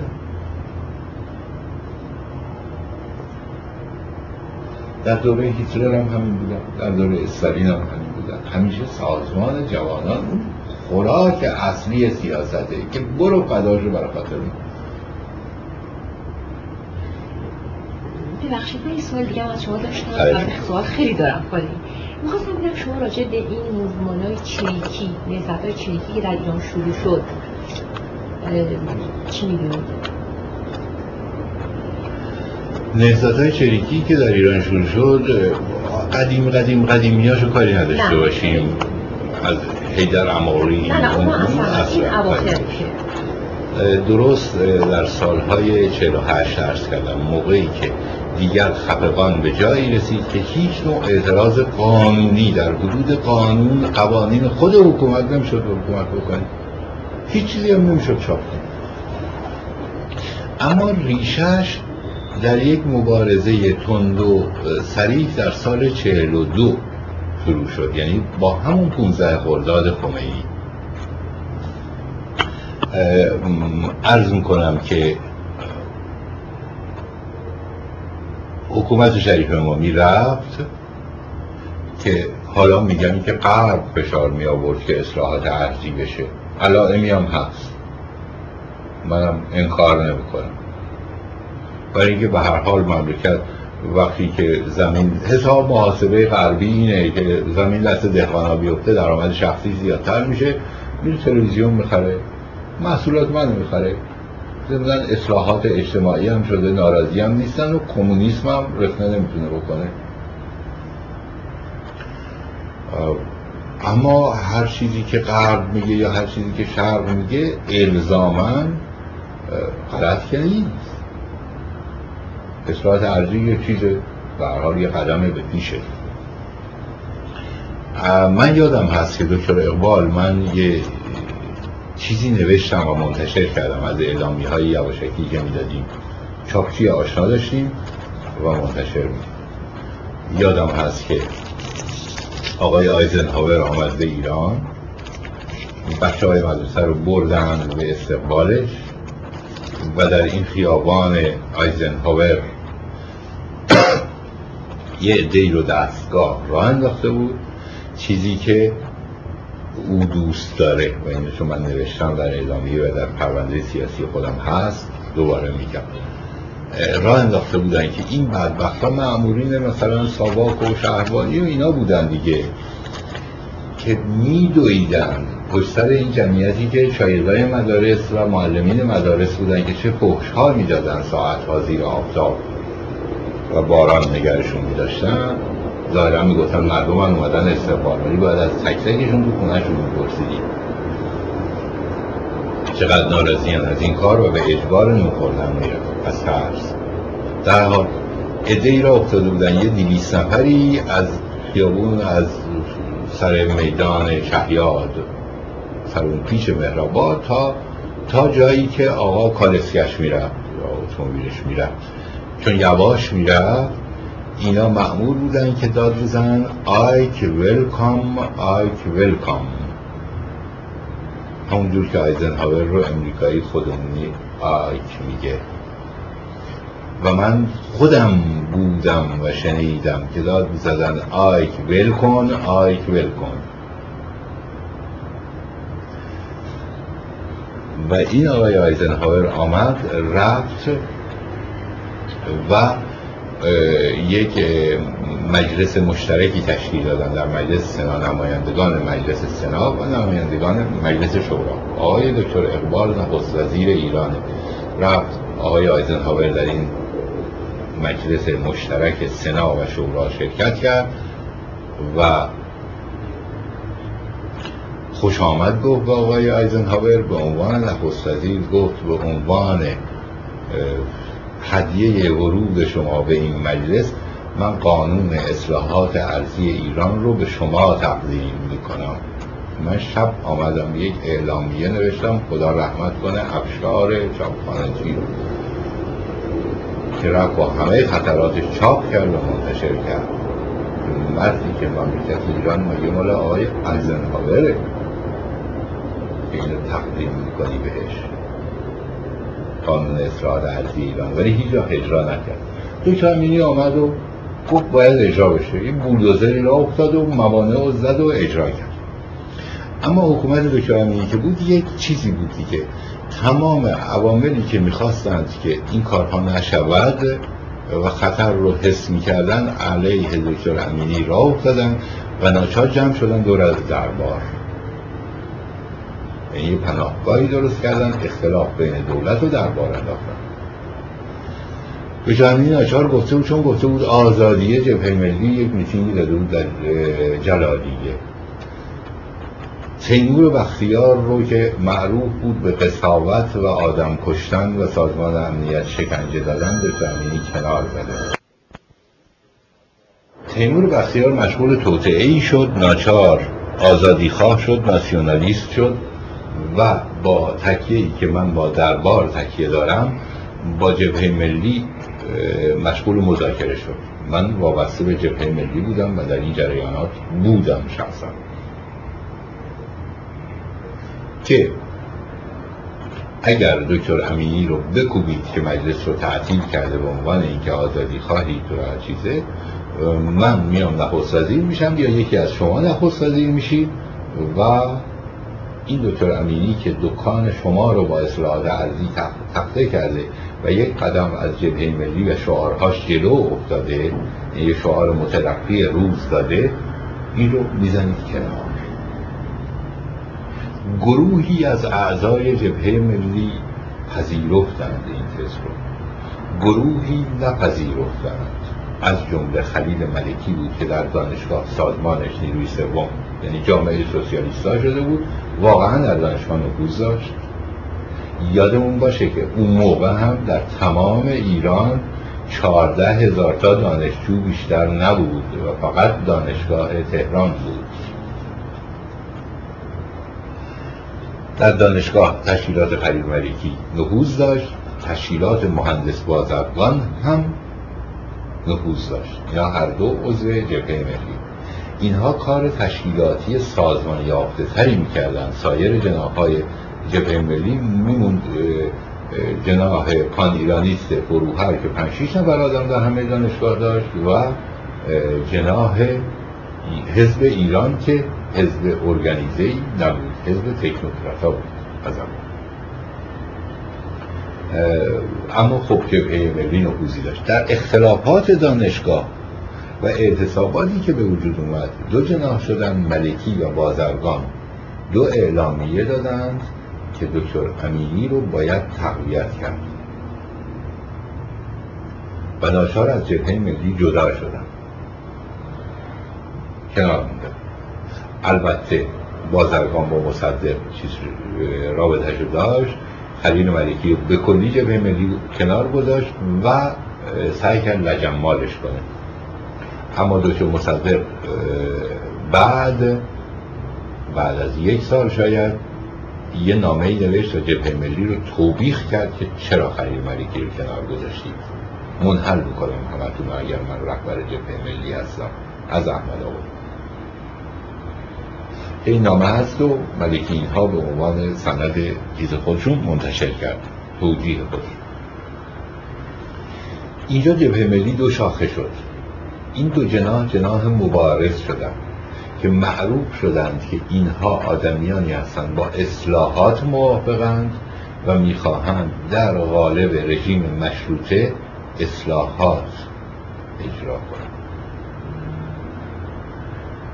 نهزت آزادی بازرگان چون در مساجد و اینها نهوز داشت و جوانهای مسلمان رو جمع می‌کرد جون گرفت. پونزده خورداد شد همه رو سرکوبی کردند. بازرگان و طالقانی و دوستانشون رو گرفتند. از جمله که مسلمان بودند خلیل ملکی و ادهی رو هم گرفتند با اینکه با خمینی همون موقع مخالف, مخالف بود. و نامه ای از خلیل ملکی هست عجیب واقع بین این مرد. در همون موقع نامه نوشته به یکی از دوستان در اروپا که شما می نویسید در اروپا جنبشی پیش بود که از آیت الله خمینی باید الان پشتیبانی کنیم. چون تنها نیرویی که در مقابل استبداد وایساده و کشته داده. ملکی نامه ای نوشته و اولین بار لقب آیت شیطان رو به او داده. در همون سال 42 که این مقدس و مظلوم بود که شما دید وسیع اجتماعی داشته باشید این آیت شیطان می‌خواد یه جریانی رو عقب میندازه این اگر بیاد. در با واسه این ملکی رو گرفتن به زندان انداختن بازرگان رو هم گرفتن به زندان انداختن وقتی آمدن بیرون نهزت آزادی. کنگره تشکیل داد سازمان جوانانش عده جوانان بودند. گفتند که باید عملیات حاد سیاسی و مبارزه حاد سیاسی مخفی بکنیم علیه رژیم. بازرگان آدم محتاط سیاست مداری بود. همچنان که الان این همه پوشش میدن مثل یه سیاست مدار پخته قرن نوزامی پوشا رو میشنه و برو خودش نمیاره تا یه روزی فرصت بشه بیاد بالا. اون موقع با این طبیعت بازرگان و صحابی و طالقانی گفتند که تشکیلات حاد سیاسی نباید داد. ولی جوان حاد بودن دیگه. رفتن بیرون مسلمون هم بودن. مجاهدین خلق رو پایه گذاشتن در سالهای 43 44 که سال 48 اولین تیراندازی هاشونو کردن این شروع مجاهدین خلق بود. اما وقتی اینا تشکیلات دادن و چیز دادن ناچار بچه های تحت تاثیر اینها میمدن به اروپا. در اروپا نشریاتی چاپ می‌شد چه از چین چه از کوبا چه از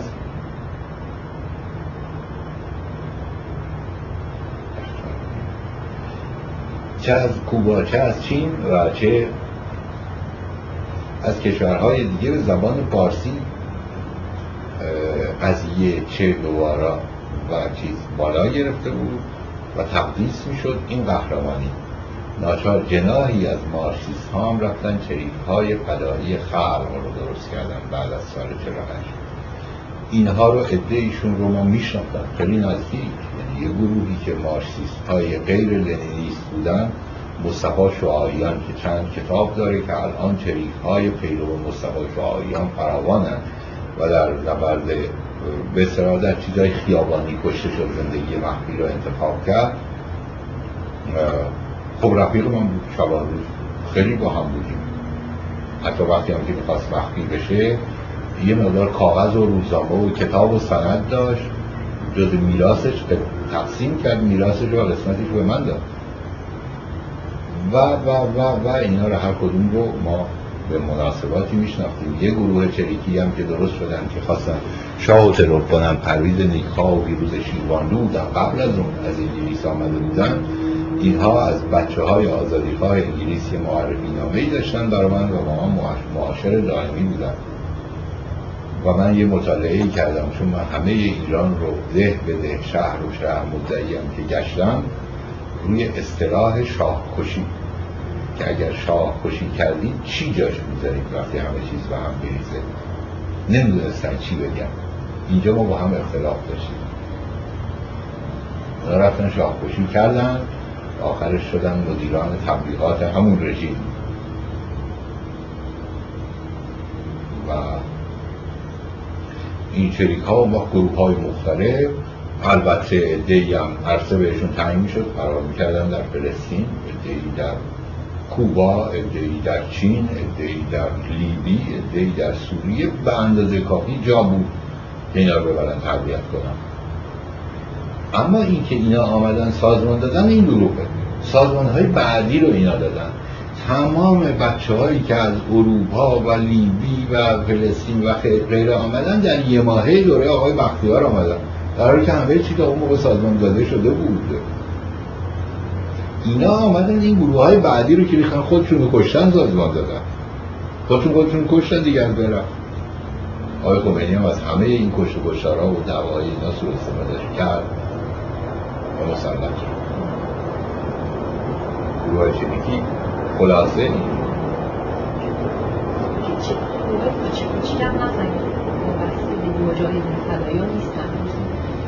خودشون خب دیگه وقتی جامعه به هم ریخته است هر گروهی فکر می‌کنه که به دیگران ایراد داره رسالت با منه من بیشتر می‌فهمم جوانه چند تا جزوه خونده یا ارتباط نداره یا دوای خصوصی پیش میاد گروه گروه به وجود میاد دیگه. شما ببینید که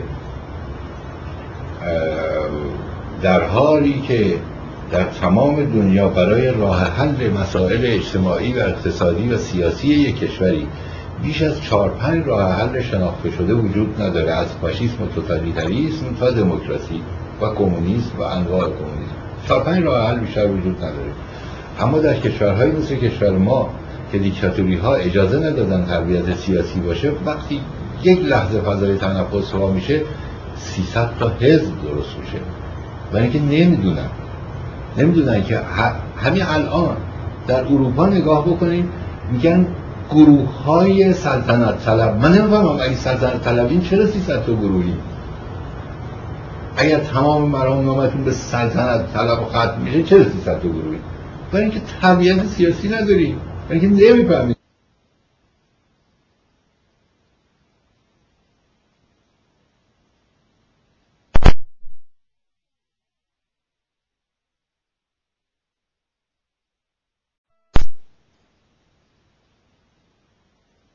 سوم قسمت اول مساوی با آقای اسلام کازمیه.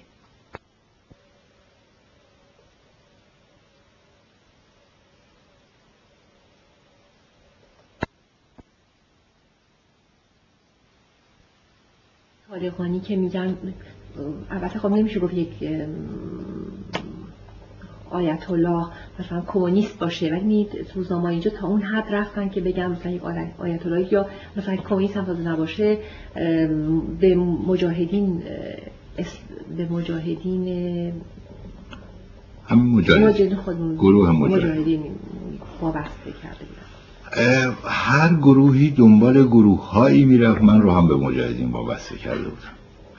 اما هر گروهی وقتی که چندین گروه هست یه گروه قشری فداییان اسلام اسلحه دستشونه برای اینکه حرفش رو بتونه بزنه میره به یه گروه دیگه میچسبه زور داشته باشه. اینم مجاهدین می‌گفت این بچه های نابابیان ولی اهل میشن بزرگ میشن انشالله مثل یه پدر. و همین مناسبت بهش میگم پدر طالقانی مثل یه پدر گاهی صداشون می‌کرد دعواشون می‌کرد آره این کارا رو می‌کرد. ولی یادمون باشه که طالقانی اون تحصیلات عالیه خمینی رو نداشت. بعدا درس خونده بود کار کرده بود نداشت. واعظ بود قبلا.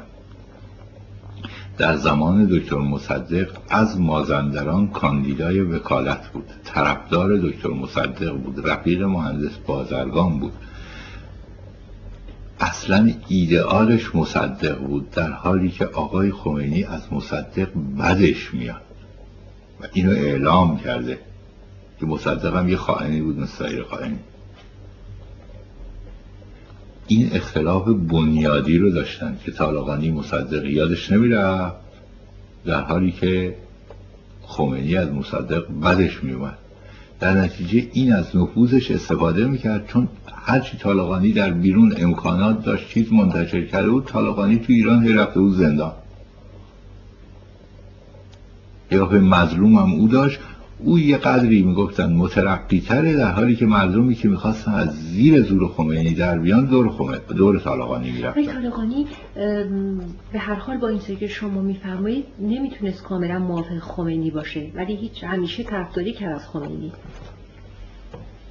بله برای اینکه عقلش می‌رسید. اون عنصر کاریزماتیک اصلی او بود. فکر می‌کرد او جوانتر میمونه جانشینش میشه. و باید خودشو نگرد و اونم بیرحمانه عمل می‌کرد دیگه. طالقانی رو به انزوا کشید حتی یه بار که قهر کرد رفت. چون طالقانی هم به حال مثل هر آدم دیگه نقطه ضعف داشت. طالقانی دو تا پسراش یکیش با این گروه های مارکسیستی کار می‌کرد. طالقانی و آقای خمینی نقطه ضعف گرفت و پسرش رو توقیف کردن. او هم قهر کرد از صحنه خارج شد. بعد رفته بود برده بودنش از قهر به قوم. علنا کسانی که ناظر بودند. اجازه بدید اسم نیارم چون هستم الان. گفتند که خمینی صداش کرده تو اتاق. گفته سید یا تو تهران. به فضاحت و آبروریزی می‌کشند مردم یا اینکه دو راه داری برگرد تهران. یا اینکه این مسجد فیزی یک سنگر منه اون بالکن حاضر برو توش سخنرانی کن. از دو راه طالقانی هم راه رفتن رو مدرسه فیزی یا سخنرانی کردن و انتخاب کرد دیگه. و خاطره گفت که من اینجا طلبه بودم آقای خمینی هم طلبه بودم و و و. ولی خب با وجود این, این که مردم دونست محبوبیت داره مردم پشتن اینا ولی هیچ نمی‌تونست از اندام بکنه. نه برای اینکه نیروی قشری اسلحه داشت و میکشت. دیگه نیروی قشری برده بود.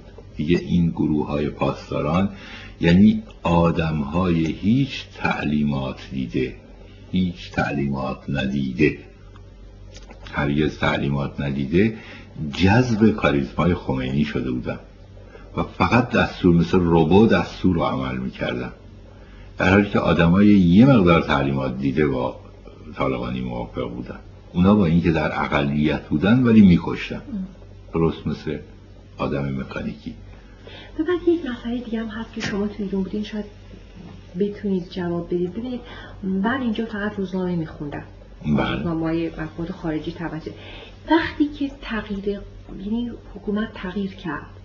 بله. یعنی ساعت چهار بعد از اون بختیار اعلام حکومت نظامی کرده بود ولی مردم تو کوچه بودن و مثل و طالقانی هم تمام وقت رادیو می‌گفت که مردم برید و بشینید و تو خونه هاتون بیرون نیایید. نه به اون صورت. وقتی که این همافرا شلوغ کردن و گارد بله. رفت اونجا شلوغ شد مثل اینکه هم خمینی و هم طالقانی دستور دادن به مردم که وارد این جریان نشن.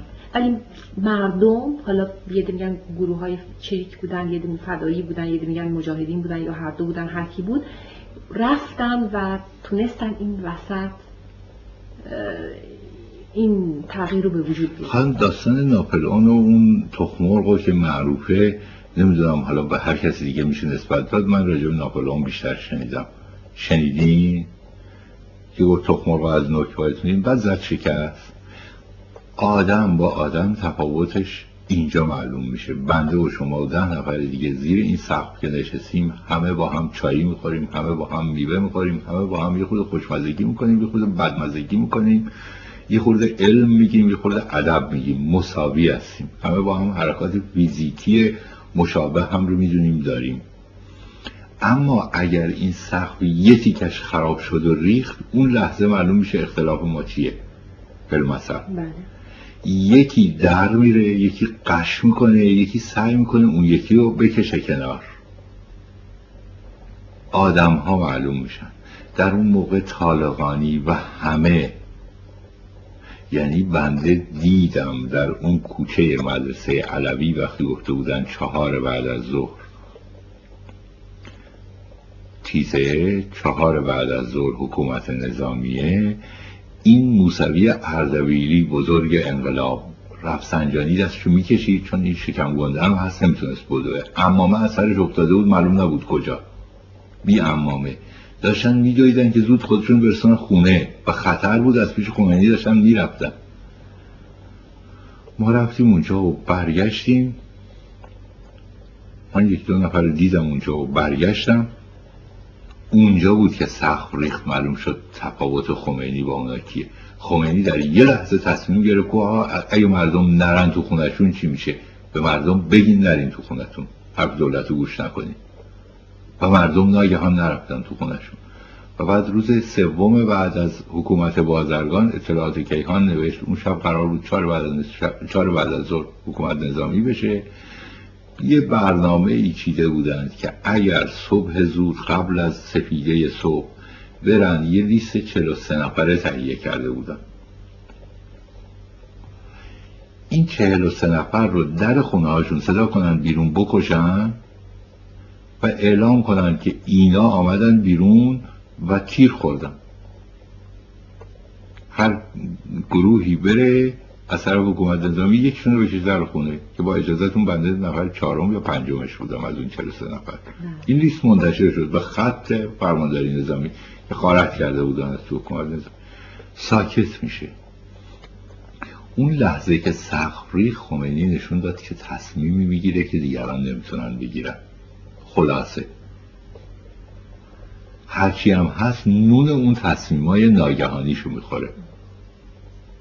یعنی خمینی تصمیم گرفت یا در مقابل چیز انجام عمل انجام گروه ها قرار گروه ها هر چی گفتن نمی‌دونم. تو مدرسه علوی نشسته بود. یه دی دست پاچه بودن آمد تو پنجره گفت که به مردم بگین حرف دولت رو گوش نکنن نرم خونه. این هم راه افتادن مردم نرین خونه. از بعد از ظهر. از دو بعد از ظهر.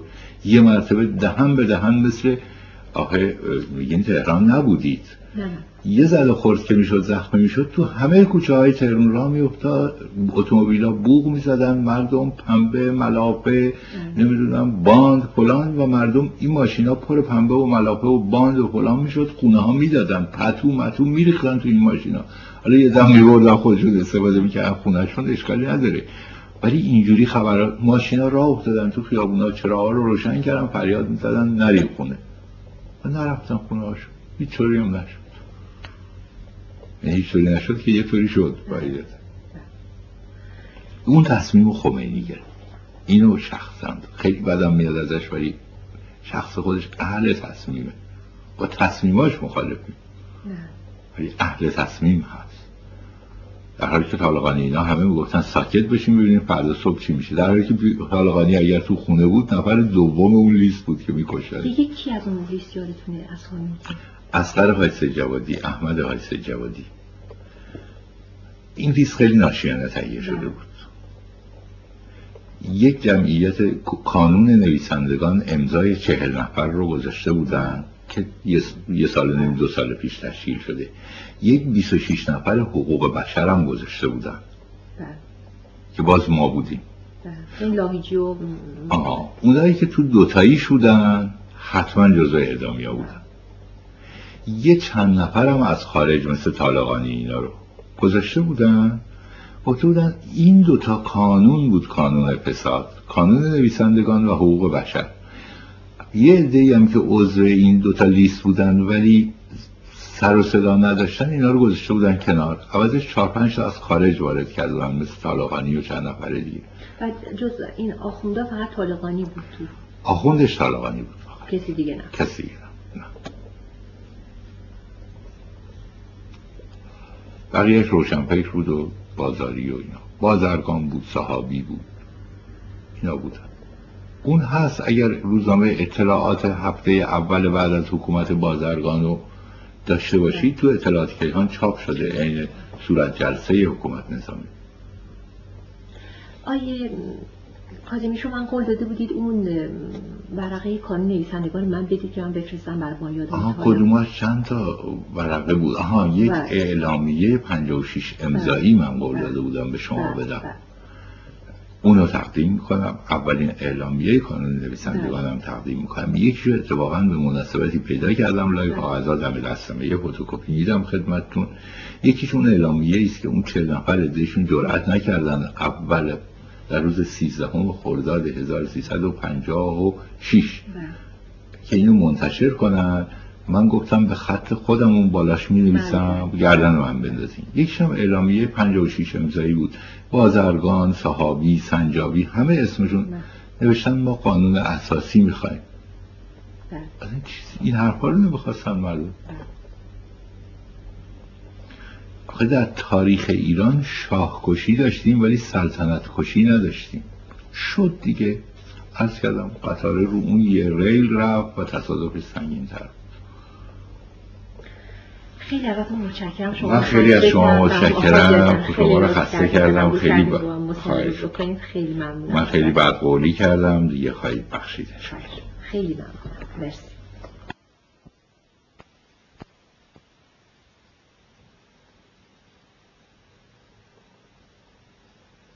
نوار سوم قسمت اول پایان مصاحبه با آقای اسلام کاظمیه تاریخ 8 می 1984 در پاریس.